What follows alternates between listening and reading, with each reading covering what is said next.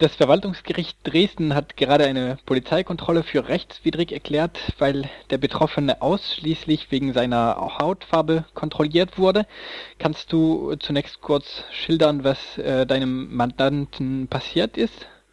Ja, mein Mandant ist als Gerichtsdolmetscher tätig und ähm, ist im Jahr 2014 ähm, von seinem Wohnort zu einem Gerichtstermin nach Erfurt beordert worden, um dort halt äh, zu dolmetschen und ist ähm, mit dem Zug angereist ähm, und direkt nach dem Dolmetschertermin auch wieder abgereist und ist dann äh, während der Abreise am Bahnhof äh, von Erfurt von zwei Bundespolizeibeamten kontrolliert worden. Und äh, nach seinem Dafürhalten und auch nach seiner Wahrnehmung ähm, einzig aufgrund seiner Hautfarbe. Er ist auch der Einzige gewesen, der kontrolliert worden ist auf diesem Bahnsteig, weswegen ähm, das für ihn auch nahe lag, obwohl äh, tatsächlich die Beamten nach seiner Wahrnehmung mindestens eine Viertelstunde auch mit auf den Bahnsteig zugebracht haben und niemand anders kontrolliert haben, außer ihn. Bei diesem Verfahren gab es Unregelmäßigkeiten bei der Beweisaufnahme, weil sich die Bundespolizisten offenbar abgesprochen hatten. Kannst du äh, auch erläutern, wie das Verwaltungsgericht zu diesem Schluss gekommen ist? Ja, ich äh, weiß nicht, ob ich das Unregelmäßigkeiten nennen würde, sondern ich würde erstmal sagen, dass äh, damit äh, Polizeibeamte in dieser Situation einfach mal aufgeflogen sind. Also es ist so gewesen, dass äh, die Polizeibeamten eingeräumt haben, dass sie hinsichtlich ihrer Berichte, die sie geschrieben haben, die jeweils anderen Berichte äh, der kontrollierenden Beamten kannten, also dass sie sozusagen die Möglichkeit hatten, voneinander abzuschreiben. Ähm, das war schon mal Problem Nummer eins, was natürlich Auswirkungen auf die Frage der Glaubwürdigkeit hat und inwieweit da wirklich eigenes Erinnerungsvermögen dann noch dargestellt wird. Dann äh, die andere Problematik war, dass es äh, wohl anscheinend mehrere Stellungnahmen in dem Verfahren gegeben hat durch diese äh, kontrollierenden Polizeibeamten äh, die alle nicht zur Akte gereicht worden waren. Also äh, diverse Stellungnahmen kannten weder das Gericht noch wir als Kläger, obwohl wir Akteneinsicht beantragt hatten. Ähm, das hat dann auch zu so ein paar Unstimmigkeiten geführt während der ähm, Beweisaufnahme Bundesverwaltungsgericht Dresden, aber dann am Ende entscheidend sozusagen war, dass einer von den Beamten sogar dann noch zusätzlich eingeräumt hat, dass er im Zuge der Vorbereitung auf dieses Verfahren von einem Justiziar der Bundespolizeidirektion Pirna, die für dieses Verfahren zuständig ist, auf diesen Prozess vorbereitet worden ist und äh, dafür auch von Bayreuth nach Pirna reisen musste, um dann mit dem anderen Beamten sozusagen halt in einem dreiviertelstündigen Gespräch äh, die Beweisaufnahme konkret zu erörtern. Und äh, da war es dann auch dem Gericht zu blöd. Und dann haben die gesagt, ja Moment mal, also wenn, wenn man solche Treffen da veranstaltet, ist nicht mehr ausgeschlossen, dass es da zu Absprachen kommt und dann hat so eine Aussage auch keinen Beweiswert mehr. Ist das ein Hinweis darauf, dass äh, rassistische Polizeikontrollen nicht nur Einzelfälle sind, die von äh, einzelnen Bundespolizisten ausgehen, sondern ähm, in der Bundespolizei System haben und vielleicht auch von ziemlich weit oben in der Hierarchie gedeckt werden?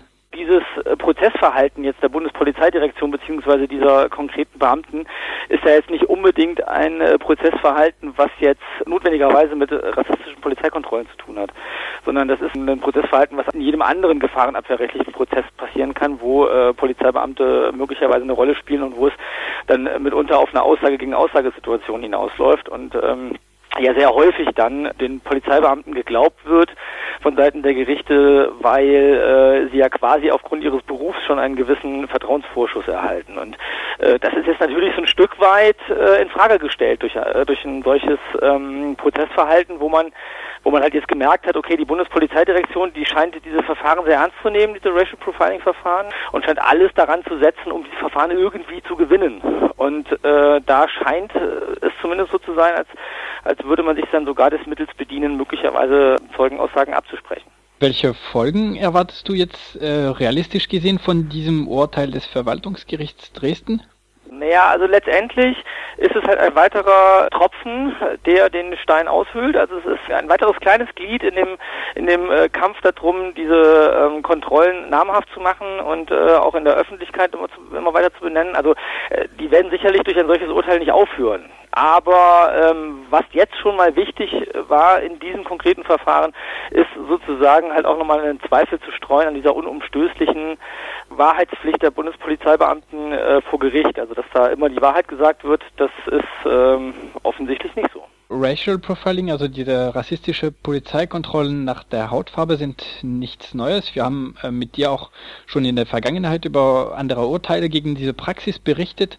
Ähm, warum ist diese Praxis denn mit diesen verschiedenen Urteilen gegen rassistische Polizeikontrollen trotzdem immer noch nicht vom Tisch? Wir haben halt ein Gesetz in Deutschland, ähm, was solche Kontrollen ja sogar regelrecht erzwingt. Also wir haben den sogenannten äh, Paragraphen 22 Absatz 1a des Bundespolizeigesetzes, der sozusagen die Leitfeder dieser des Handels äh, von Bundespolizisten bei diesen Kontrollen bildet. Und da steht nun mal drin, dass die Beamten auf der Suche sein sollen nach illegal eingereisten Personen. Und ähm, natürlich sind äh, in den Köpfen der Bundespolizeibeamten genauso wie in äh, den Köpfen von der anderen Menschen auch äh, mitunter rassistische Gedankenmuster veranlagt. Und wenn äh, dann ein Mensch oder ein Bundespolizeibeamter denkt, na ja, wer könnte denn wohl illegal eingereist sein, dann äh, sucht er halt nicht den blonden, blauäugigen äh, weißen Menschen, sondern er sucht denjenigen, der ähm, in seinen Augen nicht deutsch aussieht.